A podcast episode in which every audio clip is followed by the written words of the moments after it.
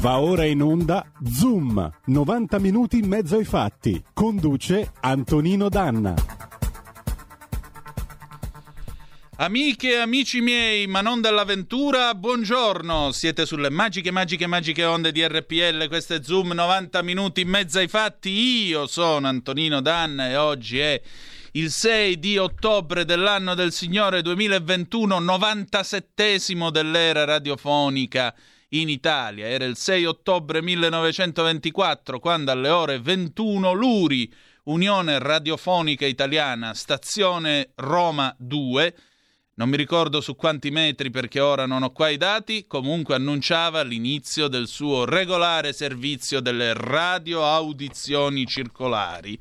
Eh, con un concerto di Handel, se non ricordo male, quartetto d'archi, previsioni del tempo, ultime notizie, dopo due ore, fine delle trasmissioni, perché bisognava dare riposo alle esauste valvole Verranno poi dopo gli anni d'oro della radio, verrà la guerra, verrà Radio Bari, le radio liberate, Italia combatte e così via. Verranno gli anni 50 e 60, quelli della musica, quelli di tutto il calcio minuto per minuto, alto gradimento nel 70, gli anni della modulazione di frequenza, la nascita delle radio libere nel 76 grazie alla Corte costituzionale che le eh, portò finalmente da fuori da quel circuito pirata in cui si trovavano a partire dal 1975 con Milano International, molti di voi se lo ricorderanno. E poi gli anni Ottanta, la modulazione di frequenza, l'idea che la radio sarebbe morta, sarebbe sparita, uccisa dalla televisione, invece la radio non solo è viva e vitale, ma la radio finirà per seppellire la televisione, che è un mezzo di comunicazione maleducato, il quale richiede tutta la tua attenzione e ti impedisce di vivere. Umberto Eco già nel 1975 aveva spiegato che la radio produce anche arredo sonoro, secondo eh, il tipo ovviamente di emittente che voi state ascoltando, ma in ogni caso vi permetteva di fare tante cose. E poi lo sapete, le parole definitive sono state dette da Eugenio Finardi. Amo la radio perché arriva tra la gente, entra nelle case e ci parla direttamente. E se una radio è libera, ma libera veramente, mi piace ancora di più perché libera la mente. E quello cerchiamo di fare in questa trasmissione ogni giorno che Dio ci manda in terra, dal lunedì al venerdì, dalle 10.35 alle 12. Amiche e amici miei, ma non dell'avventura, dopo aver ricordato questa fausta data, permettete, cominciamo la nostra trasmissione. L'appello resta sempre quello: date il sangue, in ospedale serve sempre. Salverete vite umane e chi salva vite umane salva il mondo intero. Saluto in plancia comando il nostro condottiero Giulio Cesare Carnelli, gli auguro buon lavoro e cominciamo con una bella canzone degli anni 60, del 1965, Sam and Dave, Hold on, I'm coming, tenete duro che sto arrivando e andiamo.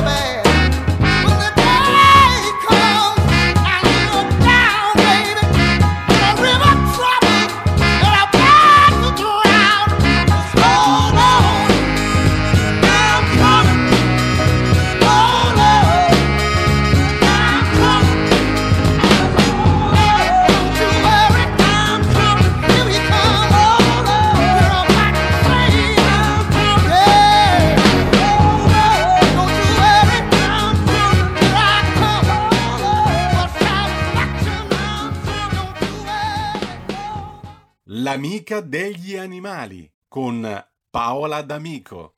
Siete sempre su Radio Saigon e non Radio Saigon Orrea. E a proposito, un piccolo quiz per voi. Qual è la differenza tra l'esercito americano e i Boy Scout? E I Boy Scout non hanno l'artiglieria pesante. Permettete questa citazione da un altro film dedicato alla radio, Good Morning Vietnam, visto che oggi appunto è il 6 di ottobre in Italia festeggiamo i 97 anni eh, dell'inizio delle regolari trasmissioni radiofoniche nel nostro paese.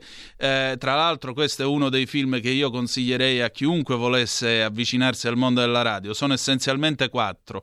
Um, Good Morning Vietnam, I Cento Passi, Radio Freccia e il discorso del re, perché sì, ogni volta in cui io mi trovo davanti a questo apparecchio, a questo microfono, dice la radio è cieca, no, no, da qua io vi vedo benissimo, e vedo la lucetta rossa che si accende sul tavolino e dice, oh, ammetto che la strizza, esattamente come Colin Firth nel film, eh, appunto, il discorso del re, mi prende sempre. Paola D'Amico, buongiorno. Buongiorno Antonino a tutti coloro che sono in ascolto. A te prende la strizza film. quando sei alla radio? Eh, all'inizio sì, adesso mi diverto. Meno eh, male. Comunque i, i, film li ho visti tutti e quattro, bellissimi. Good morning ascoltatori di Radio RPL. Allora Antonino, Dimmi. come promesso, ecco. ci faremo perdonare dal nostro ascoltatore Ecco, dall'immenso Manzoni, sì. Esatto, prima dell'estate a parlare dell'Uro e noi, e io anzi me ne sono dimenticata, perché le vacanze fanno sempre questo effetto di spugna, no? Certo. Allora, perché non partire da un fumetto? Mm. Intere generazioni di bambini, ragazzi, adulti, io, eh, sono cresciuti a pane Asterix, qualcuno a pane Tex, qualcuno a pane Asterix. E proprio in Asterix in Iberia mostrano un Che rimpiazza un leone in un anfiteatro romano in Spagna, pensando appunto alla corrida, riferimento alla corrida. Quindi l'uro è un animale che appunto tutt'altro che dimenticato. E c'è appunto un personaggio che cerca di sconfiggere l'uro che decide di farsi chiamare El Urochero, per torero, derivato da toro.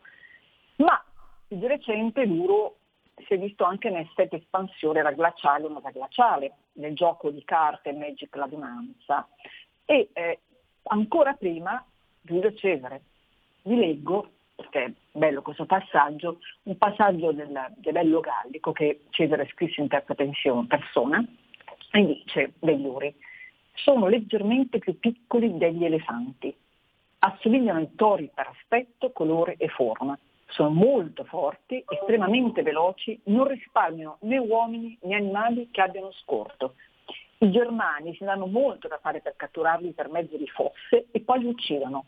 I giovani si temprano e si esercitano in queste fatiche e generi di cacce. Chi ha mm. diversi uri ne espone le corna pubblicamente a testimonianza della sua impresa, ricevendo grandi elogi. Non si riesce a abituare gli uri alla presenza degli uomini né a domesticarli, neppure se catturati da piccoli e le corna ampiezza, forma aspetto sono molto diverse da quelle dei nostri buoi, infatti sono delle corna ehm, che diciamo a lira con una forma tondeggiante.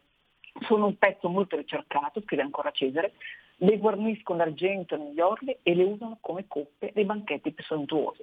Questo, poco più quasi piccoli elefanti, dà l'idea di quanto questo animale fosse enorme e di come non sia stato possibile domesticarlo l'uro non c'è più, mm. è uno dei tanti animali estinti. Era il progenitore selvatico del bovino domestico, come il cinghiale del maiale, appunto con la differenza che il cinghiale c'è ancora. Ho parlato con Gustavo Gandini, che è il preside di veterinaria qui alla Statale di Milano, e ha detto che ci sono stati tentativi per ricostruire la cosiddetta ricostruzione fenotipica, cioè si incrociano mm, dei bovini che hanno un aspetto simile anticuro cercando di riprodurre questo animale che in realtà era gigantesco ed era così gigantesco che diventava comunque quasi impossibile tenerlo dal, dall'allevamento, perché un animale che ti pesa 1000 kg, 1500 kg, tu eh, eh, diciamo, fai molta fatica a, crescere come animale domestico. Oggi in realtà da lui, da questa specie gigantesca di bovino, sono state create tantissime razze, centinaia di razze, quindi secondo appunto eh, Gandini, il professor Gandini, non abbiamo perso molto, anche se e non è l'unica specie che si è effettivamente estinta, insomma, questo gigantesco bue.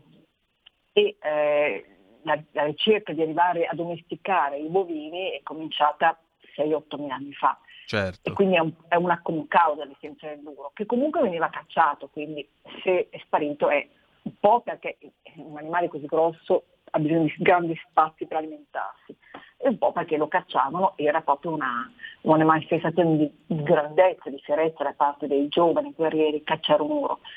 E era un animale molto molto aggressivo, come ci dice, ci ricorda subito Cesare, e appunto nelle culture antiche uccidere un animale così aggressivo è un segno di grandissimo coraggio.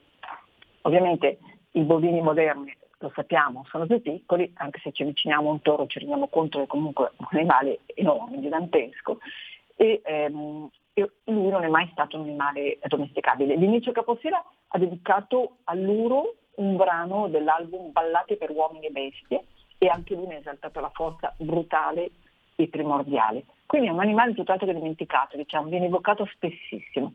Ehm, l'origine pare che gli uri ehm, si siano evoluti in India due milioni di anni fa, poi hanno migrato piano piano verso il Medio Oriente, verso altre regioni dell'Asia, come sempre si migra, si migra per cercare appunto cibo, si sfugge dalle siccità, e arrivarono in Europa 250.000 anni fa. Una volta appunto erano considerati una specie diversa dai moderni bovini europei, però in realtà poi eh, sono stati fatti rientrare nella stessa grande eh, specie. Eh, sono animali meravigliosi e tra l'altro cercando nell'iconografia, che ho girato forse anche delle immagini, ehm, sì, abbiamo appena proiettato lo stemma, infatti. Quello è lo stemma di Turek, eh, Turek in Polonia, che sarebbe appunto una forma diminutiva della parola lavatur, e l'uro rosso eh, è lo stemma della città. E c'è anche il castello di Turiak, quindi proprio un nome loro, insomma. Eh, e poi c'è il cantone svizzero invece di Uri che lo usa proprio come stemma, usa la testa di un toro, ma anche prima in Moldavia era il simbolo della, di, una, di, una, bandiera principesca all'epoca del, di Stefano II il Grande. Il cantone di Uri mh, è una città, una regione alpina molto, molto ricca di ghiacciai, di alpeggi, dal fiume Reus, e eh, chissà, probabilmente questo territorio, questi animali eh, erano abituati a vederli perché altrimenti non si spiega la ragione. E, eh, poi nel frattempo cercando appunto un po' di animali estinti ho trovato le chicche che vi distillerò con calma magari nelle prossime puntate. Eh, pare che il, l'ultimo avvistamento di, di guardie caccia reali ehm, sia stato nel 1564 e allora c'erano soltanto in Europa 38 animali. L'ultimo sarebbe morto una femmina, addirittura se l'ha data, nel 1627 in Polonia. E il suo cano fu poi sottratto dall'esercito svedese durante l'invasione della Polonia nel 1655 e adesso si trova a Stoccolma. E io sono stata a Stoccolma ma non sapevo di questo cranio, no sono andato a vederlo, allora avevo altri interessi. E, ehm, quindi diciamo che si cominciò a capire che si stavano estinguendo, per cui vennero nei vari paesi, vennero dato l'ordine dai, governanti il divieto di uccidere questi animali ed era concesso soltanto ai nobili andare a caccia. Poi eh, fu ancora ridotto ed era concesso soltanto alle famiglie reali, quindi ai, guarda, ai guardacaccia reali. E questo significa che nel corso dei secoli gli umani capirono insomma, che questo animale era quasi scomparso e restrinsero sempre di più i divieti di caccia, ma non è bastato, perché chiaramente siamo come sempre appunto dei distruttori. Torno alla solito predicozio del mercoledì. Questo è quanto.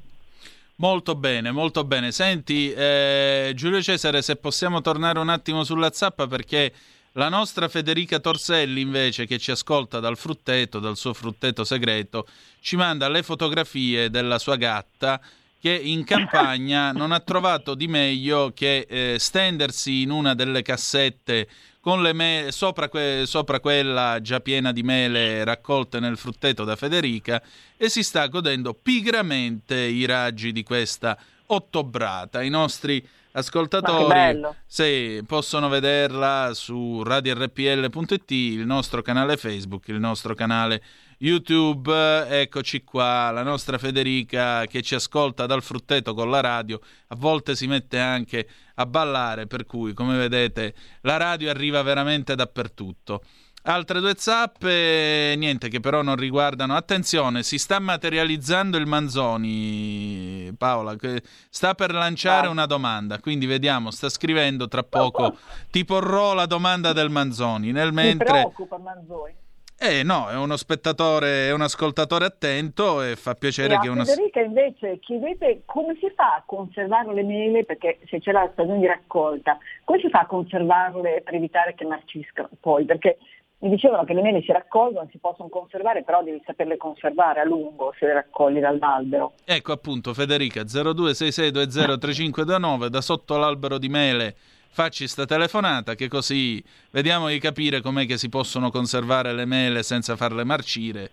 Eventualmente scopriremo ulteriori segreti eh, della, della, vita in campagna. Come vedete qua noi ci muoviamo dal produttore al consumatore. Manzo, sbrigati a scrivere sta domanda perché vedo no, che perché stai preparando il passio. Mangiamo... Eh. Noi abitanti delle città mangiamo le mele, certo tutto l'anno, ma arrivano congelate, poi ti accorgi che durano, tiri fuori dal frigo e ti marciscono subito. Ma certo. Invece eh, sarebbe bello mangiare la frutta dell'albero. Ecco, Federica Oppure... sta intanto registrando un audio. Ecco, altra domanda per Paola, scrive il Manzoni. Tigre dai denti a sciabola, altro animale estivo. Ma questo non è estinto, immagino, altro animale estinto. Sì. Mi documento. Sì, anche perché ora siamo in tempi di... Hai sentito che in Russia vogliono clonare l'ultimo mammut? Quindi vedremo Vedremo se riusciranno a farlo o se gli finirà come, la, come, il famoso carosello della Pirelli, Babut, Mammut e Figliut. Vediamo un po'. Poi lo, lo, lo, spediscono in Siberia. Il problema è che dovranno trovare dei recinti molto grandi per il Mammut. Eh, voglia, hai voglia. Cioè, come l'uro. Esatto, eh, un bestio tanto, figurati tu. Federica sta registrando l'audio, sì Federica, eh, però noi facciamo la radio, non è che mi puoi fare un'ora di trasmissione tu. Vediamo, ecco qua, allora possiamo mandare l'audio di Federica, sì, la mando Federica. io, eh, però noi facciamo la radio, non è che... Prima, prima però devi chiudere il... Pronti? Via. Mando, mando, un messaggio vocale. Allora, le mele vogliono conservate in un luogo fresco e asciutto, tipo una, una cantina o anche un androne di uno scale se uno non possiede una cantina, magari coperte con uno straccio nelle, quando è più freddo. Per ecco, non metteteli mai al sole o tenetele in casa una cassa intera. Tenete in casa solo giusto la quantità che, che serve perché con il caldo chiaramente la, la mela matura. Ecco, questo è l'unico segreto, perché noi non abbiamo celle frigo anche in azienda e riescono, riusciamo a farle durare insomma fino a oltre febbraio. Ecco, tutto questo è tutto qua l'unico segreto. Una posizione fresca, riparata e basta. Per quanto riguarda la gatta, niente, fa sempre così. Noi abbiamo dei gatti un po' particolari qua in campagna e questa lei eh, proprio gode farsi trasportare. Ciao. Eh, beata lei. Sentito Paola Beh, grazie, come la dobbiamo conservare? Sì, grazie, veramente grazie. Bene, bene, io un sottoscala dovrei averlo a disposizione. È buono a sapersi, così le conserviamo. Io una cantina. Ecco, e allora ci siamo. Grazie Federica. Abbiamo una telefonata. Pronto chi è là? Pronto Agostino Mauro da Reggio Emilia. Sì, dimmi eh, tutto. Eh, riguardo agli Uri, Mm. Dopo la conquista della Polonia da parte della Germania nel 1939, Walter Goering, che era quello dell'aeronautica mm. della Luftwaffe, sì. fece organizzare e ripulire totalmente una grandissima foresta polacca dove due veterinari nazisti si misero a fare degli incroci per poter riprodurre quelli che potevano essere stati gli uri. Per cui eh, amava molto anche lui andare a caccia ed erano già molto aggressivi in quel momento lì con, con, la, con eh, gli incroci che avevano fatto. Amava entrare a caccia in quella foresta con una sola lancia per vantare quello che era il suo potere di guerriero. Però dopo che è finita la guerra sono rimasti dentro a quella foresta polacca là quelli che vengono definiti i, i, tori, i, i tori di Hitler, che sono degli incroci determinati da quei due veterinari nazisti che com- procedevano per voler riprodurre quello che era l'Uru. Ciao. Certo, anche perché molto spesso... Ma cazzo, interessantissimo. Sì, ma anche perché nelle prime religioni il bue in quanto tale era adorato come un dio, quindi i nazisti, poi figuriamoci certo. con la loro ricerca continua dell'esoterismo e del neopaganesimo che è stato coltivato proprio da Goering, da Hermann Goering insieme a quell'altro porco di Bormann, figuriamoci. Eh, abbiamo okay. al telefono un'altra ascoltatrice, pronto chi è là? Pronto, buongiorno, è primo, la prima volta che le telefono. Benvenuta. Eh, ascolti, mi avete portato indietro con gli anni nella conservazione delle mele, perché a casa mia, parlo del 46, perché sono una bambina del 40, eh, avevamo, avevamo, avevamo le mele sotto al letto. Ah. L'uva attaccata, l'uva mia mamma l'attaccava a grappoli e i pomodorini. Ecco, tutto l'inverno noi avevamo tutta la, la, la frutta e la verdura. Signora, Grazie, se non sono buongiorno. indiscreto, dove? In che parte d'Italia? Ah, in, in, in, Romagna. Ah, Romagna mia, Romagna mia in fiore. Era, era fenomenale per quelle cose lì, sapeva fare il pane, sapeva fare tutto. Le donne di una volta erano così. Straordinario. Mia mamma sapeva fare tutto. Vero, ha ragione. Raccoglievano l'uva e poi la, l'attaccavano con un filo di refe e poi la, si teneva attaccata su, su, dal soffitto in giù. Certo. E i pomodorini uguali, i pomodori avevamo l'orto da conservare per l'inverno, che mangiavamo queste cose qui. E le mele sotto al letto.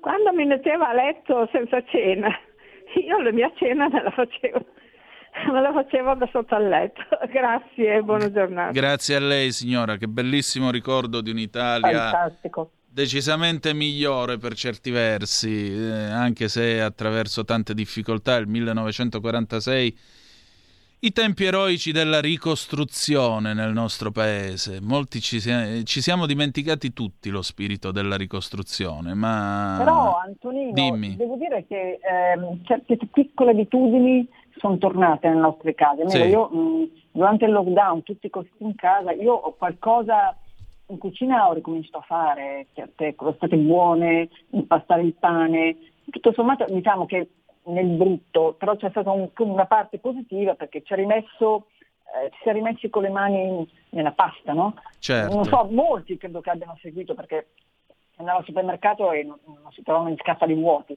In realtà forse abbiamo apprezzato certe piccole cose che ci eravamo dimenticati. Io, certo. Quindi dobbiamo ritrovare queste tradizioni perché sono importanti. Condivido e con questo noi ci salutiamo e ci diamo appuntamento a mercoledì prossimo Paola.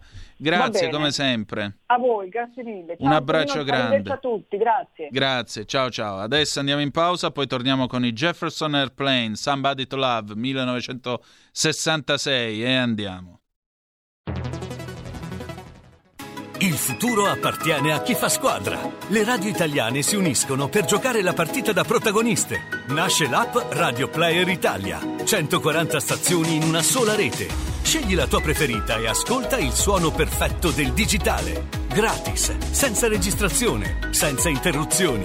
Compatibile con tutti i device. Le notizie, la compagnia, la musica scelta da chi la ama, la conosce e la vive. Scarica Radio Player Italia. Il futuro batte con la radio nel cuore. Anche RPL è disponibile su Radio Player Italia.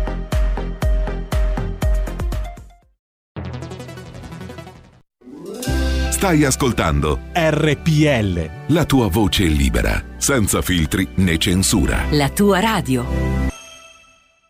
Ciao, sono Filippo Nardi, sono italo-inglese e 30 anni fa ho scelto l'Italia come mio luogo del cuore, perché qui sto bene, mi sento a casa. Però, dopo 30 anni ci sono ancora tantissime cose che non capisco dell'Italia rispetto all'Inghilterra. E allora, cari nottamboli, vorrei parlarne con voi, conoscere la vostra opinione. Ogni venerdì dalle 21 a mezzanotte su RPL, la tua radio, con London Calling. Vi aspetto. Stay tuned. Dal primo ottobre sui nostri canali di RPL, la tua radio. When the truth is found to be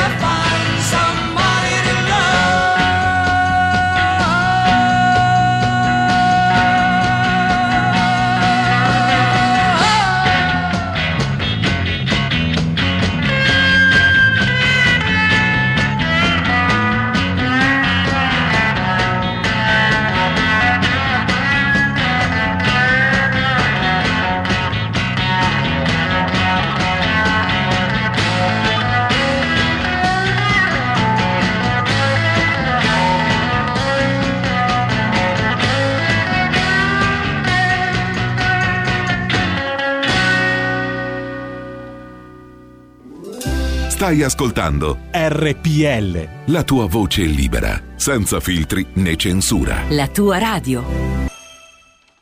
E rieccoci, siete di nuovo sulle magiche, magiche, magiche onde di RPL. Altra citazione, anche questa, da eh, Radio Freccia del 1998 di eh, Luciano Ligabue. Siete sulle magiche, magiche, magiche onde di Radio Raptus, che poi alla fine del film diventerà Radio Freccia. Antonino Danna al microfono con voi, puntata di Zoom di questo 6 ottobre eh, che adesso tra poco passa al faccia a faccia. Il faccia a faccia sarà sul tema dell'andrangheta perché è in corso senza molto clamore, questa è una cosa che io francamente trovo vergognosa, eh, è in corso senza tanto clamore in questo paese il primo maxi processo contro l'andrangheta, maxi processo che eh, sta coinvolgendo le più importanti indrine che eh, potremmo tradurre come cosche o famiglie di indrangheta. Mm, molto spesso si dice mafia, in realtà eh, l'andrangheta è qualcosa di diverso rispetto alla mafia, sia come costituzione, l'obiettivo alla fine resta sempre quello, ma come diciamo così struttura è totalmente diversa e molto spesso lo Stato italiano alle volte nemmeno sa come in realtà sia fatta completamente l'andrangheta. Questo processo Rinascita Scott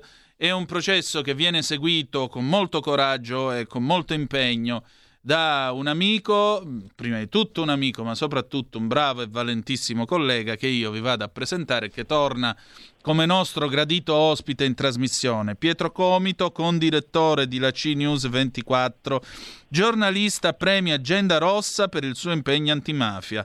Ha pubblicato per Newton Compton e Città del Sole Edizioni e ha collaborato alla realizzazione del dizionario enciclopedico delle mafie, redatto da Castelvecchio Editore. Esperto di cronaca nera e giudiziaria, negli ultimi anni è stato tra i giornalisti calabresi più esposti nell'informazione sulla criminalità organizzata puntata. Pietro, buongiorno, bentornata a Zoom.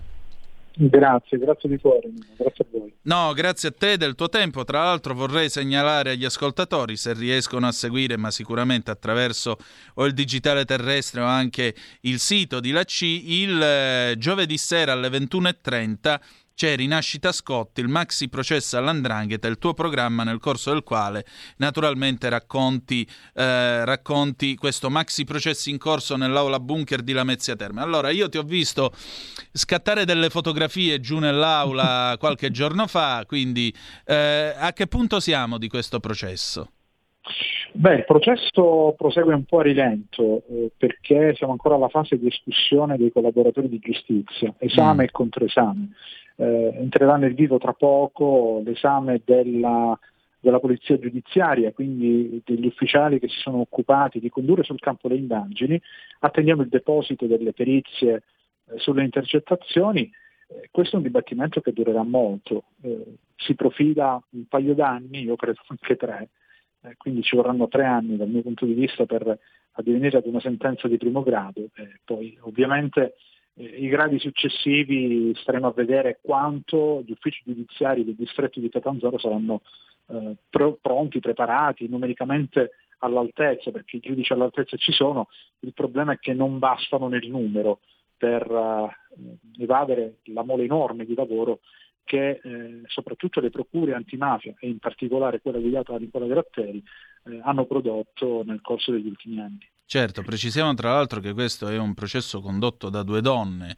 che con molto, due giovani donne che con molto coraggio stanno affrontando l'idra dalle diciamo sono teste. quattro giovani donne perché mm, sono quattro, tre com- componenti del collegio giudicante più un pubblico ministero che è Anna Maria Fustaci eh, che però lavora in pool, lavora in pool con altri eh, due eh, validissimi colleghi, uno Andrea Mancuso, l'altro è Antonio De Bernardo che viene da molti osservatori giudicato, indicato come il delfino, probabilmente anche il successore eh, di eh, Nicola Gratteri. Ecco, potrebbe essere proprio Antonio De Bernardo a raccoglierne il testimone, l'eredità, quando tra qualche anno il procuratore Gratteri inevitabilmente dovrà eh, lasciare la magistratura per andare in crescenza.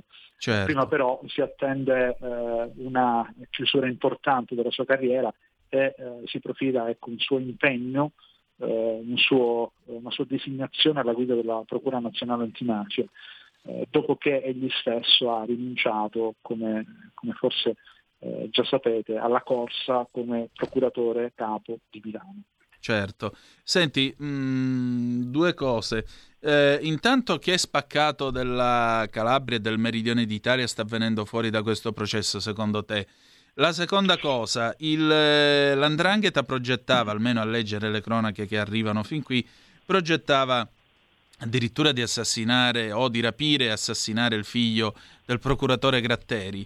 Eh, come può l'Andrangheta concepire un colpo così audace e pericoloso nel momento in cui gli occhi comunque sono tutti puntati su Gratteri. Cioè, come fa a non capire che un'azione del genere sarebbe destabilizzante esattamente come furono le stragi del 92 eh, per la mafia guidata da Totorrina? Ma non lo capiscono questi che si troverebbero addosso lo Stato nel giro di 30 secondi? Allora, due eh, sono due fronti diversi. Il mm. primo, lo speccato che emerge da Rinascita Scott. Emerge una drangheta sofisticata che intesse relazioni di altissimo livello, ma eh, emerge anche una drangheta militare, spavalda, eh, una drangheta che è condizionata dall'ascesa di, genera- di nuove generazioni che sono eh, assolutamente spregiudicate e pericolosissime. Abbiamo mm. assistito a racconti, a ricostruzioni che fanno rabbrividire, cioè, qui si, si, ammazzava, si sparava, si progettavano addirittura delle guerre di mafia semplicemente per uno sguardo, per un saluto non dato. Eh, e, e, ad innescarla eh, sarebbero stati, potevano essere eh, ragazzi di 18, 20 anni, 22 anni eh, che eh, rifuggono anche dai codici d'onore perversi della stessa andrangheta eh, che ubriacandosi, agendo da balordi, eh, forti dell'appartenenza ad una cosca di indrangheta eh, erano in condizione di scatenare un vero e proprio bagno di sangue. Quindi questo è il, lo spaccato che sta emergendo dalla, dall'evoluzione del processo. Per quanto riguarda invece l'attentato al figlio del procuratore, va circoscritto a livello temporale, mm. perché noi abbiamo oggi un collaboratore di giustizia che è Antonio Cataldo, classe 64, che è una figura di spicco della malavita della Locride, che eh, si pente oggi, ma racconta questo episodio che risale al 2014, cioè quando il procuratore Gratteri era impredicato di divenire eh, ministro della giustizia, una nomina che come noto fu stoppata, sì. nomina nel governo Renzi, eh, dal diniego del presidente napolitano che invitò Renzi a operare un'altra scelta. E all'epoca l'Andrangheta temeva che Gratteri potesse diventare guardasigilli eh, per eh, scombussolare il quadro, secondo quanto Cataldo avrebbe appreso da un compagno di cella, eh, la cosca Cordi, a cui questo compagno di cella eh, faceva faceva riferimento, a cui era arrindato, avrebbe progettato di uccidere in maniera anomala il figlio del procuratore attraverso un incidente stradale. Questo è un dettaglio che dal mio punto di vista è molto significativo, eh, cioè doveva apparire un incidente, non doveva essere un, eh, un agguato eh, tradizionale consumato a colpi d'arma da fuoco o a, attraverso insomma, eh, degli ordini esplosivi. Perché doveva essere eh, un incidente? Forse per eh, dissimulare, certamente per dissimulare l'intenzione, ma poteva avere eh, un richiamo, una similitudine con quanto accadde nel 1994 proprio all'Ocri e cosa accadde nel 1994 all'Ocri. E questo è un episodio significativo che fu lo stesso procuratore Gratteri nel libro Intervista alla Malapianta a raccontare, fu uno degli episodi più dolorosi della storia di Nicola Gratteri un giorno eh, una delle sue auto di scorta rimasta indietro rispetto alla precedente, eh, all'auto che faceva la battistrada e a quella a bordo della quale eh, si trovava il procuratore, questa terza auto di scorta investì e uccise, non ci furono eh, responsabilità eh, di alcuno perché fu semplicemente un, eh, e drammaticamente con una fatalità, quindi nulla di eh, nulla di rilevante dal punto di vista penale, ma straziante per quello che accadde, eh, uccise un ragazzo, eh, un ragazzo di 25 anni di Locri e il giorno dopo eh, a Locri ci fu una sorta di rivolta, di sommossa popolare che eh, secondo quello che viene raccontato dalla storiografia e eh, dalle cronache dell'epoca sarebbe stata strumentalizzata dall'andrangheta stessa.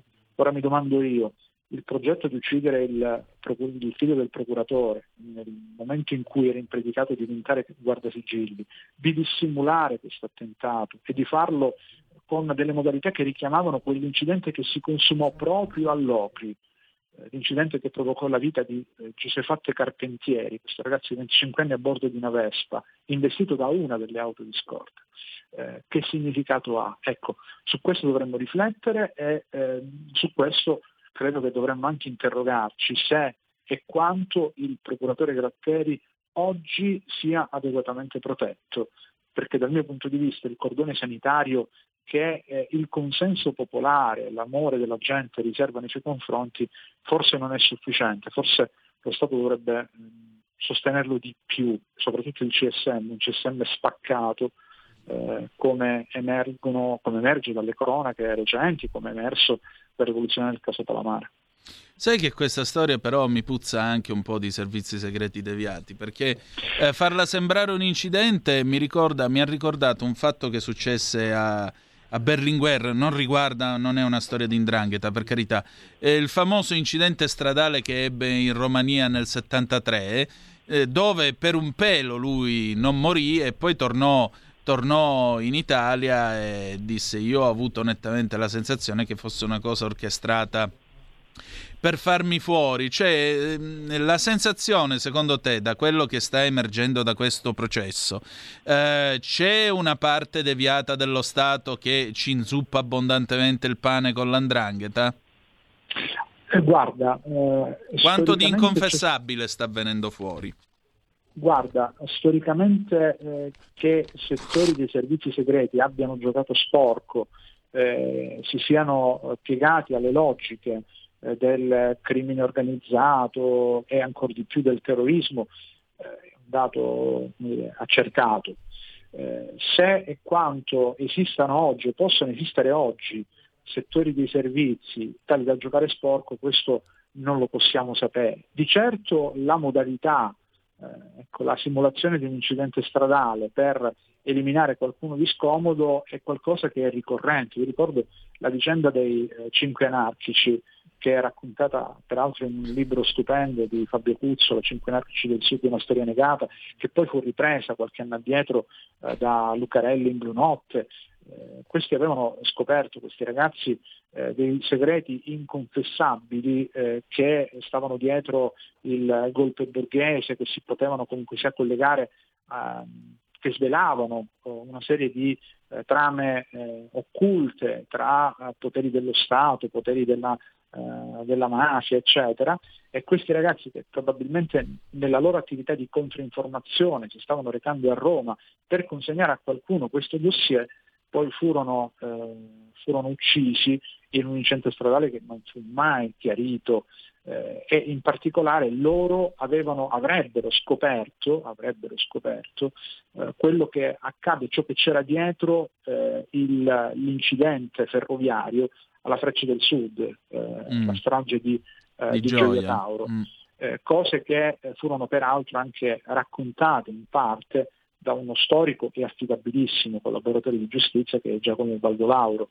Quindi eh, però eh, ecco, riportare alle, all'attualità quello che accadde oggi, che accadde allora, eh, forse è un po' ardito. Io credo una cosa, eh, che eh, i servizi segreti costituiscano un apparato sano dello Stato, eh, perché noi dobbiamo essere e tifare per i nostri servizi segreti per il servizio segreto interno e per il servizio segreto eh, militare che lavora all'estero, eccetera.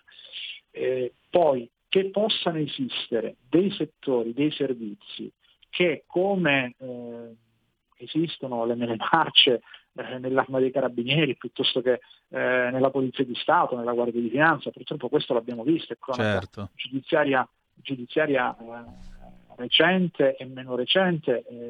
Noi ovviamente le mele d'arte ci sono ovunque, quindi eh, che ci potesse essere in questo senso qualcosa, non lo so, ecco, non penso, eh, è troppo ardito, io preferisco più restare ancorato ai fatti. I fatti ci dicono che eh, oggi c'è un collaboratore di giustizia che riferisce di vicende relative a sette anni fa, eh, che eh, spiega come quell'attentato doveva consumarsi in maniera eh, non convenzionale, quindi attraverso la simulazione di un incidente stradale, e eh, drammaticamente quell'incidente stradale riporta alla memoria, eh, riporterebbe alla memoria, fortunatamente non si è mai consumato, certo. quanto accaduto nel 94 sempre all'Ocri. E aggiungo, e aggiungo quell'episodio eh, va comunque sia correlato a quell'anomalo eh, episodio che eh, si è consumato a Messina, perché ricordiamo che ci furono due uomini che eh, bussarono alla casa, eh, citofonarono alla casa del figlio del procuratore, eh, salirono su eh, fino al pianerottolo, si spacciarono come agenti della squadra mobile, sì. il ragazzo fece in tempo, mentre li aspettava sulla porta, ad accorgersi che i due che uscivano dall'ascensore indossavano un passamontagna eh, eh, agenti della squadra mobile che indossano un passamontagna per andare al figlio, al figlio di un procuratore della Repubblica è assolutamente qualcosa di, eh, di assurdo e il ragazzo fece in tempo a rientrare quindi comprese che quelli non potevano certamente essere agenti della mobile, né tanto più uomini del NOx che eh, girano incappucciati, non avrebbe avuto senso, ecco, erano certo. certamente degli attentatori. Quindi il ragazzo è tornato dentro, ha chiamato il papà, poi è scattato è scattato un'idea di Dio insomma, in quel momento. Quindi anche questo va, va considerato. Eh, diciamo che sono, sono, tempi particolari questi per, per la Calabria, sono sì. tempi particolari per la, per la magistratura. Certo. Come eh, tali vanno considerati, analizzati e affrontati. Pietro, c'è una figura, un convitato di pietra in tutta questa nostra conversazione che in realtà poi eh, appare essere l'obiettivo in fondo di questo maxi processo il Supremo. Chi è e se lo possiamo paragonare per poteri e responsabilità a Totorrino o a Bernardo Provenzano? Eh, beh, diciamo una figura molto molto diversa, eh, molto diversa sotto molteplici punti di vista. Eh, intanto è una persona di un'intelligenza superiore. Eh, Luigi Mancuso. Esattamente, Luigi Mancuso, classe 54, eh, è il più giovane della cosiddetta dinastia degli undici, cioè gli undici fratelli che eh, dagli invadi avrebbero creato un impero criminale capace di eh, toccare tutti i continenti. Eh, Luigi Mancuso è considerato, lo dicono i collaboratori di giustizia, eh, come una figura di, di straordinario livello criminale, ma anche della straordinaria intelligenza. Eh, tra l'altro lo stesso nipote, noi eh, lo abbiamo già eh, raccontato in altre, eh, in altre, puntate del nostro programma, il nipote Emanuele Mancuso, che oggi è il primo collaboratore di giustizia di questa famiglia, eh, dice eh, lui rappresentava, eh, rappresenta plasticamente il fascino del male, cioè tutti sanno chi è, tutti sanno che è un capo di livello planetario, eppure chiunque si getterebbe eh, in un fosso per lui, queste sono più o meno le parole che dice, eh, dice Emanuele Mancuso, senza averne un tornaconto.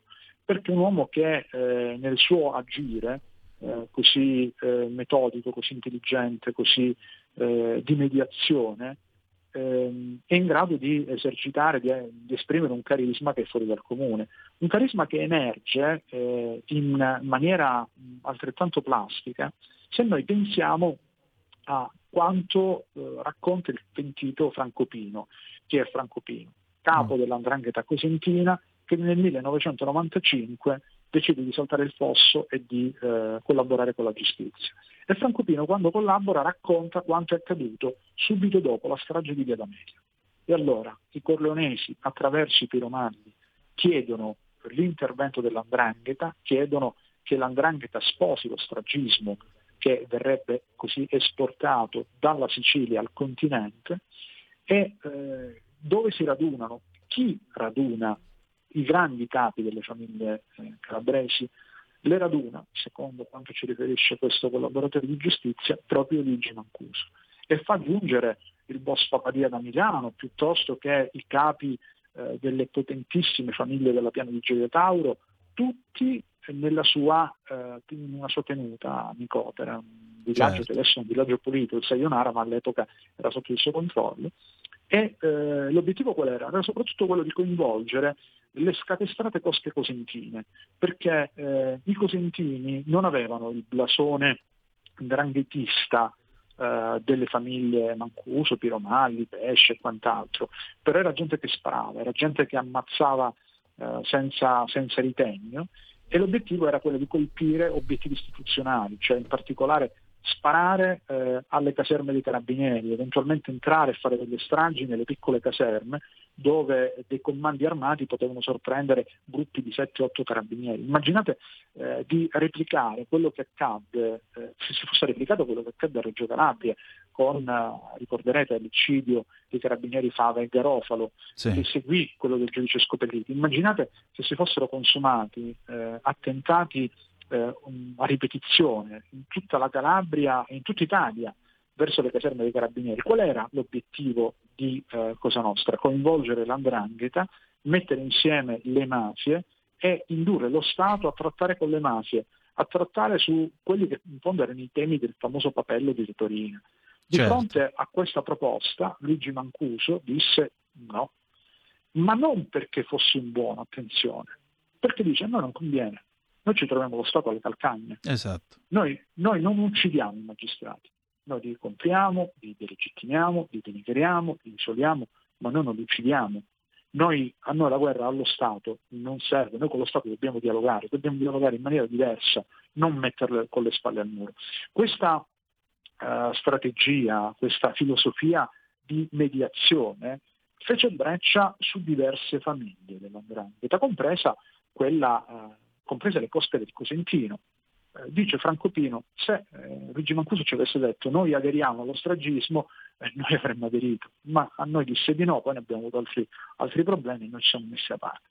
Eh, però che cosa ci, ci dice la storia? Cosa ci dice un altro grandissimo processo che si è celebrato con solo i due imputati, e forse è stato il processo più importante degli ultimi eh, vent'anni che si è celebrato in Calabria, cioè Ndrangheta stragista, che ci furono altre famiglie dell'andrangheta che aderirono in maniera eh, esplicita, in maniera eh, chiara a, stra- a, questa politica stragista dei corleonesi e si resero protagonisti eh, di, eh, di, una serie di attentati che poi quello, quello che poi si consumò eh, in tutta la sua cruenza fu quello che eh, vide perire i carabinieri Fava e Garofalo. Ecco, quell'episodio ci dà la dimensione del blasone criminale di Luigi Mancuso che poi è rimasto in carcere per 19 lunghi anni. Mm. Esce nel 2012. Nel momento in cui esce, nel 2012, la sua provincia, uh, Vibo Valencia, era uh, falcidiata da morti ammazzati, faide, regolamenti di conti, famiglie mafiose, eh, l'un contro l'altro armate. Eh, bene, secondo quanto ci dice eh, il, oggi il maxi processo, Luigi Mancuso sarebbe stato colui il quale avrebbe messo a tacere tutte le faide, perché per riportare eh, l'andrangheta Bonese potentissima, potentissima, al suo, eh, al suo blasone, al suo peso specifico, eh, criminale, economico, eccetera, era necessaria l'unità di tutte le famiglie. Ehm, e ci sarebbe riuscito. Questa è almeno la, almeno la tesi che il pool di Gratteri porta a Rinascita Scotti. Pietro, io so che l'orologio ti corre appresso e sì. tra poco devi lasciarci. Eh, sì. Chiudiamo allora con la domanda chiave del buon intervistatore. Che cosa farai domani e secondo te come finirà questo processo? Eh, cosa farò domani non lo so, domani c'è udienza, quindi proseguono i controesami e andrò a seguirla. Eh, quindi il mio domani è questo. Eh, come finirà questo processo? Eh, questo è un processo che soffre di elefantiesi, mm. eh, è un processo colossale perché eh, è un processo che è, si fonda su un'attività investigativa assolutamente formidabile, che però soffre di elefantiesi, cioè eh, quando si lavora su numeri così elevati c'è sempre il rischio che degli innocenti ci vadano di mezzo. poi ci sono quelli ovviamente per i quali ci sono le prove ma non sono sufficienti, eh, ci sono quelli per cui eh, magari mh, che hanno combinato qualcosa che magari è eticamente eh, riprovevole, che però può essere in qualche modo suscettibile di essere individuata come eh, penalmente rilevante, e poi ci sono quelli che francamente ci domandiamo cosa c'entrino con questo processo, eh, perché questa è una domanda che io mi sono posto. Quindi io credo che questo sia un processo storico, un processo importantissimo, un processo straordinario per il valore dell'attività investigativa che è stata messa in campo. Credo però che ci, saranno, ci sarà alla fine una alta percentuale di persone assolte, perché poi fondamentalmente la vera andrangheta, io la penso, la penso così alla luce di quello che sta emergendo, eh, è quella, insomma, quella della gente che conta, della gente che, eh, che riesce a trattare con lo Stato in un certo modo, quella che uccide, quella che taglieggia, quella che ha, um, riesce a tenere rapporti solidi con il potere. Eh, stento a credere che eh, figure minori, che talvolta emergono più come vittime che non come complici dei mafiosi, ehm, possano essere alla fine di questo processo condannati. Quindi credo che su 300 imputati ci sarà comunque sia un alto numero di persone, di persone assolte per non aver commesso il fatto. Quindi questa è la mia, è la mia tesi. Poi, eh, ripeto, vedremo, vedremo, che succederà. Vedremo, vedremo. Grazie Pietro, grazie davvero, ti aspettiamo prossimamente, grazie ancora. A presto. Ciao, ciao, ciao, ciao. ciao. Noi andiamo in pausa e torniamo tra poco. We'll be right back.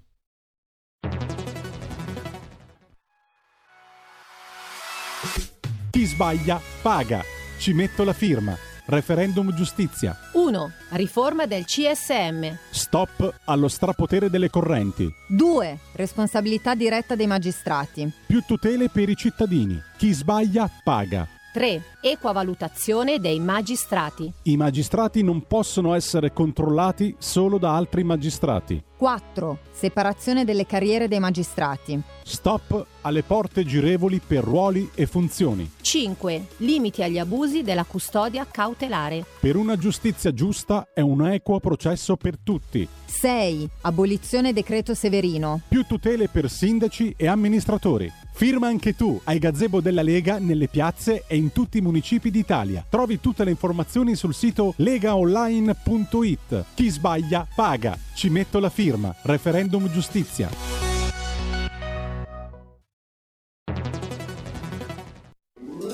Stai ascoltando RPL. La tua voce libera, senza filtri né censura. La tua radio.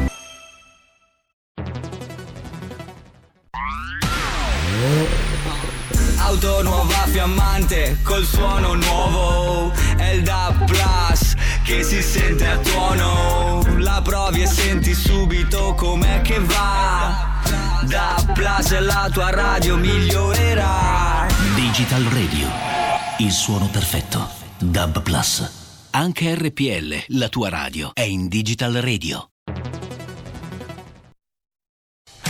Porta con te ovunque RPL la tua radio. Scarica l'applicazione per smartphone o tablet dal tuo store o dal sito radiorpl.it. Cosa aspetti?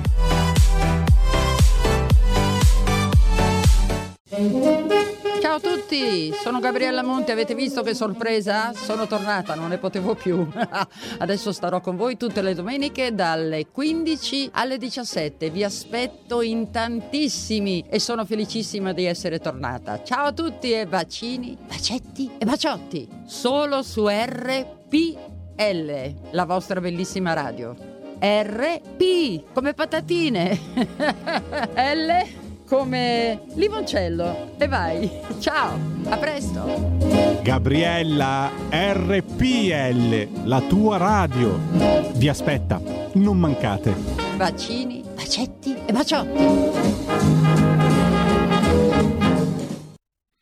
E rieccoci, siete di nuovo sulle magiche, magiche, magiche onde di RPL. Questo è sempre Zoom, 90 minuti in mezzo ai fatti. Antonino Danna al microfono con voi in questo 6 ottobre. Allora abbiamo parlato di Luigi Mancuso, il Supremo, da non confondersi, e qui citiamo i cento passi, con Tano Seduto, grande capo di Mafiopoli. Avete ascoltato il nostro Pietro Comito che da cronista coraggioso quale è sta raccontando un processo che passa molto sotto silenzio, mentre invece noi dovremmo fare il tifo e supportare questi magistrati che con coraggio stanno cercando di affrontare l'idra dalle sette teste, perché come avete potuto vedere, eh, l'andrangheta, a differenza della mafia, la mafia dagli anni 70 al 1974 più o meno, si è dotata della cosiddetta cupola o commissione che dir si voglia, cioè la cupola o commissione, almeno fino all'avvento della dittatura di Totorrina, la eh, cupola commissione che dir si voglia era quella all'interno della quale si coordinavano le attività di tutte le famiglie mafiose. Quindi facciamo un esempio banale. Se un camion carico di droga deve andare da Palermo a Catania, la commissione si riunisce e dice guarda che giorno 6 alle 11.40 parte il camion da Palermo, il camion è questo qua, nessuno deve dargli intralcio fino a che non arriva a Catania.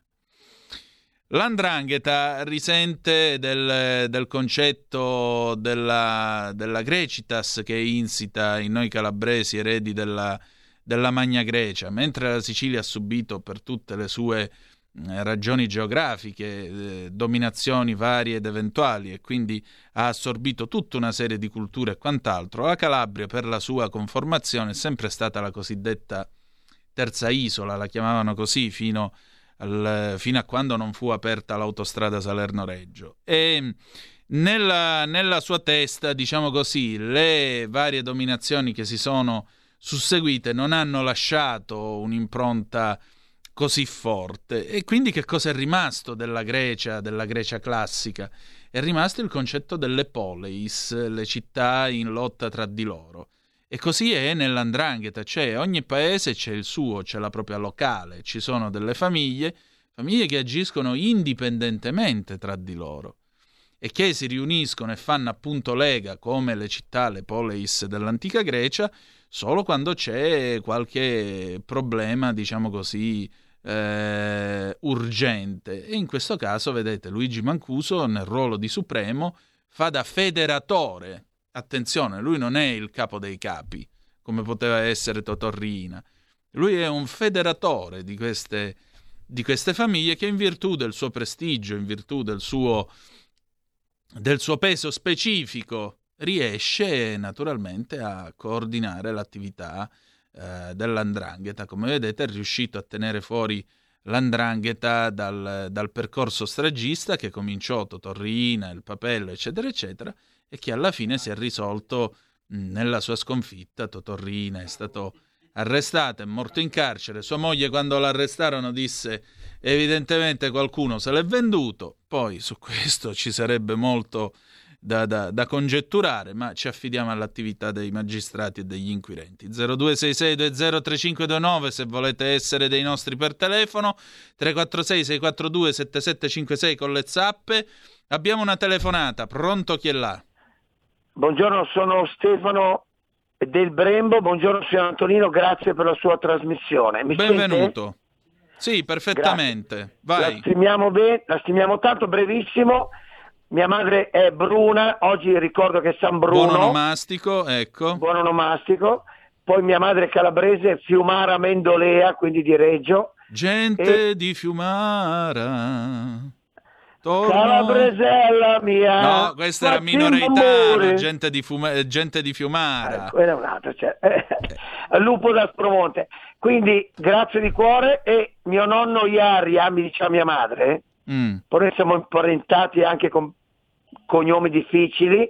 Sì. E mio nonno, che era del 1890, e ci ha lasciato, eh, ci ha lasciato, ciao, io non faccio queste cose, me ne vado. Quindi si può vivere una vita diversa, essere onesti, basta non ricevere nulla, non volere nulla, si è potuto fare anche cento anni fa e di più. Questi sono i ricordi dei miei zii e dei miei nonni, e cioè zii in Australia, eccetera. Mi sente, signor Antonino? Perfettamente. Quindi si può anche lasciarsi, è chiaro, no, non lasciarsi, non avere nulla da, da, da, da dividere, neanche un gioco nascondino. Eh. Sì, ma non è che siamo 2 milioni e 300 mila calabresi tutti indranghetisti, eh. volevo precisarvelo. Chiaro, chiaro bravissimo. Siamo, bravissimo. Quindi, siamo quasi eh, tutti gente per bene, tranquilli. Di più, grandi lavoratori, mia madre eh, ha una pensione d'oro, grazie al lavoro che ha fatto Bruna Iaria, e ripeto, tante volte eh, basta non, non, dividerci niente, non dico un caffè, si può anche bere, ma eh, eh divide, non c'entro niente, io sono una lepre, tu sei una, fai quello che vuoi. E Antonino è un piacere sentirla per la sua anche sempre onore, sempre con voi, comunque vada, ad oltranza. Buone cose. Grazie, i 200 euro sono sotto il lavandino in bagno per questa cosa della cultura, perché io in realtà non sono un acculturato, l'acculturato è Cainarca, anzi il più acculturato di tutti in questa radio è Pellegrino, un uomo, un uomo che è nato per caso in Friuli, secondo me, perché come diceva Luciano di Samosata, quando gli uomini si avvicinano eh, alla vita, la fortuna che governa il mondo decide di mettergli addosso una maschera e di stabilire dov'è che essi nasceranno e che vita avranno. Pellegrin doveva nascere nella Magna Grecia o nella Grecia di 2500 anni fa perché è un intellettuale con il quale uno si dovrebbe fare tutta la nottata a, tranquillamente a bere e chiacchierare di qualsiasi cosa esattamente come nei, eh, nei simposi narrati da Platone nell'epoca ateniese, perché pensate, l'Occidente, buona parte del pensiero occidentale è nato da queste colossali mangiate e bevute che si facevano 2500 anni fa. Il Rex Convivio o Basileus in greco, il re del, della, della magnata e bevuta, era quello che stabiliva le misure di acqua da mettere nel vino perché si beveva annacquato, il vino era molto più forte rispetto a quello che beviamo oggi.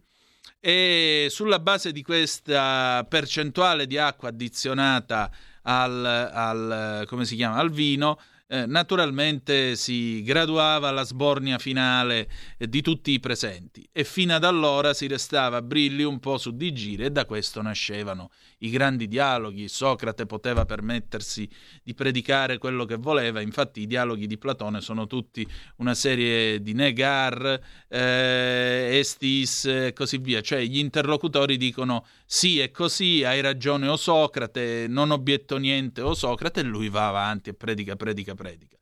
Poi un bel giorno fuori dai, fiumi, fuori dai fumi dell'alcol pare che Socrate abbia letto uno dei dialoghi di Platone pare scrisse Luciano De Crescenzo nella storia della filosofia greca, immenso De Crescenzo, dice guardate sto ragazzotto quante fesserie che mi fa dire. Comunque, a proposito delle zappe, al 346-642-7756, Antonino mi hai fatto venire voglia degli Ultravox, mi ricordo nel 1978 in tutte le radio si sentivano. Guarda, me lo appunto, Ultravox domani li spariamo, dai, anche perché Domani è giovedì, quindi abbiamo la puntata eh, ristretta e devo mettere un pezzo solo. Ti regalo gli Ultravox, grazie per la segnalazione. In effetti mi sentivo un poco osservato, eri tu, Mauro. No, non è che io faccio il guardone, ma stavo dicendo da qui, da questo microfono, l'Italia si vede tutta intera, si vede tutti e ognuno di voi. Mm, Manzoni, appunto, che aveva chiesto della tigre dai denti a sciabola, altro animale estivo, in realtà è estinto. Dice lui, purtroppo il T9 ogni tanto ti frega, è, è, vero. Quante male figure abbiamo fatto con il T9, Dio solo lo sa, specialmente in momenti delicati della nostra esistenza.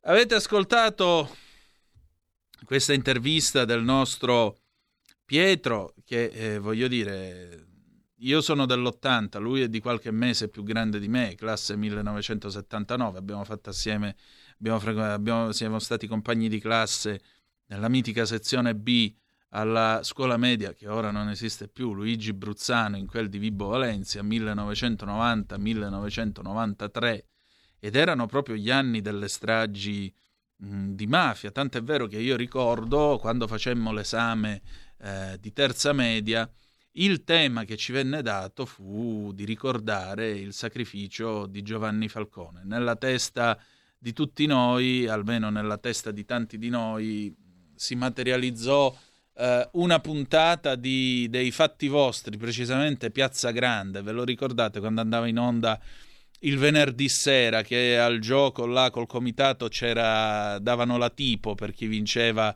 eh, per chi non arrivava al super premio c'era la possibilità di prendersi la tipo prima verde poi rossa. E intervistarono l'autista di Giovanni Falcone intervistarono l'autista di Giovanni Falcone sopravvissuto al, all'attentato di Capaci 29 maggio 1992, ore 17.58, era un sabato.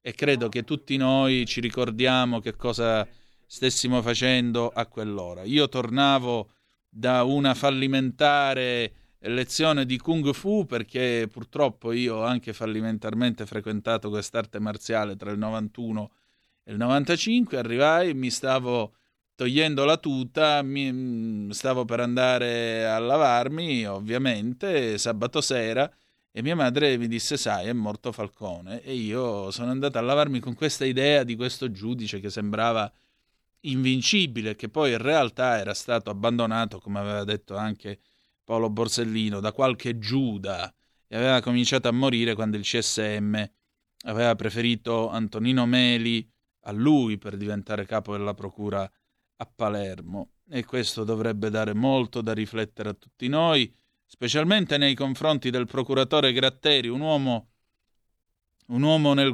verso il quale non ci può che essere rispetto e gratitudine e che probabilmente da guardasigilli avrebbe, avrebbe fatto molto e avrebbe messo sottosopra questo paese rivoltandolo come un calzino. Mm, bisogna comunque incoraggiarlo nella sua attività e sperare che ovviamente uomini altrettanto validi come lui eh, seguano il suo esempio, imparino alla sua scuola e vadano ad affrontare una, una criminalità organizzata, vi ripeto, l'andrangheta che non è la mafia, che non è la mafia, l'andrangheta è molto più ancestrale molto più ancestrale, basata sui rapporti di sangue che vengono sentiti eh, in maniera molto più forte rispetto alla mafia siciliana, anche se a leggere alcune deposizioni dei pentiti avete, avete ascoltato anche Klaus Davi nel corso della prima edizione di Zoom, eh, anche se certe cose stanno cambiando, perché per esempio una cosa che un tempo era oggetto di discriminazione, naturalmente, che mai e poi mai avrebbe permesso eh, l'entrata nell'onorata società, chiamiamola onorata società, eh, è l'omosessualità. Mentre invece, giusto qualche giorno fa sul vibonese.it, io leggevo le deposizioni di un eh, pentito ascoltato proprio mh, a Rinascita Scott in questi giorni, nel processo Rinascita Scott, in alcune endrine, tra le più pericolose tra l'altro, che ci siano sulla faccia della terra, cominciano a esserci, eh, comincia a esserci una componente omosessuale. Eh, cose che 30 anni fa dentro l'andrangheta non si sarebbero mai e poi mai eh, potute né concepire né tantomeno mm, accettare. Pietro ha parlato di questi ragazzini di 18-20 anni che sono capaci di scatenare l'inferno per un saluto non ricambiato e così via. Ecco, una delle caratteristiche dell'uomo d'indrangheta, specialmente dei capibastone, era quella di apparire come gli esseri più ligi ai valori dell'ordine, della legge, della tradizione, ovviamente la legge a modo loro, eh, erano molto ligi nel rispetto della religione, molto ligi nel vestire, soprattutto guai a pronunciare una parola fuori posto, pericolosissimo pronunciare una parola fuori posto e pronti anche a dure reprimende nei confronti dei figli. Se i figli si comportavano in modo scavezza, diciamo da scavezzacollo, lo schiaffone in pubblico poteva anche partire. Questo come ammonimento a tutti quanti per dire qua comando io, l'ordine lo tengo io e fino a quando campo io nessuno si deve permettere di fare qualcosa fuori posto. E qual è il fatto? Il fatto è che Norberto Bobbio, dite voi, che c'entra Norberto Bobbio con l'andrangheta? C'entra e come? Eh, Norberto Bobbio, tra le sue riflessioni sulla filosofia del diritto e così via, ha detto una cosa molto interessante. Qualunque dittatura, anche la più corrotta, si regge sempre su un minimo di consenso. Ribadisco il concetto. Qualunque dittatura, anche la più corrotta, si regge sempre su un minimo di consenso, perché se il consenso non c'è la dittatura cade.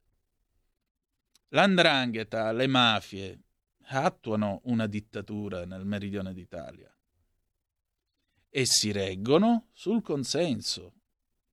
Perché non è che me lo sono inventato io a Villalba quando facevano gli striscioni Viva la mafia che dà lavoro per eh, Don Calogero Vizzini. Non me lo sono inventato io, cioè, questi sono fatti realmente accaduti. E così è per quanto riguarda le, le, i fatti di Indrangheta. Vi racconto una storia. Una volta uno, dalle mie parti, rubarono una 128, una Fiat 128. Chi di voi si ricorda la Fiat 128? Quindi siamo nei primi anni 70. E allora questo qua che gli avevano fregato il 128 andò dal capo bastone del paese, gli disse, dopo che aveva inutilmente sporto denuncia dai carabinieri, gli disse, eh, sapete, perché da noi ci si dà del voi in segno di rispetto, eh, sapete, mi hanno rubato la macchina, l'avevo comprata sei mesi fa, nuova, ancora sto a pagare le cambiali, che dobbiamo fare? Quella. Quello gli rise nella faccia, gli disse tu mi vieni a disturbare per una cacchio di 128?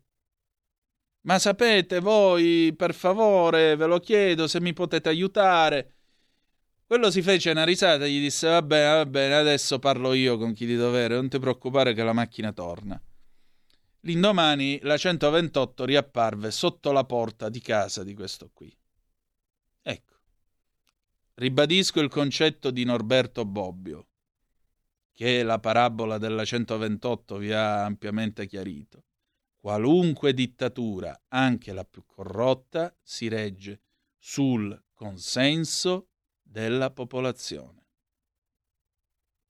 fino a quando lo Stato italiano, che non è una dittatura, ringraziando Dio, fino a quando lo Stato italiano, con le sue inefficienze, con le sue inettitudini, con le sue incapacità, continuerà a eh, non dare come servizi quelli che altrimenti vengono scambiati per favori, noi non avremo mai, non salveremo mai, non chiuderemo mai la questione meridionale e chi vi sta parlando è meridionale e gli sanguinano il cuore, gli occhi e l'anima nel dire tutto questo. Ma come ha detto Paolo Borsellino, un giorno questa terra sarà bellissima e quel giorno prima o poi verrà. Chiudiamo la nostra trasmissione, dopo di noi non ci sarà Carola Rossi perché al momento è un po' afona, quindi ci sarà una replica della sua incantevole trasmissione. Noi ci lasciamo con una bella canzone d'amore di Lou Reed del 1972, Perfect Day. Vi auguro un perfect day. Ci ritroviamo domani alle 10.35 trattabili sulle magiche, magiche, magiche onde di RPL. Grazie per essere stati con noi e ricordate che the best is yet to come, il meglio deve ancora venire. Vi ha parlato Antonino Danna. Buongiorno. Avete ascoltato Zoom, 90 minuti in mezzo ai fatti.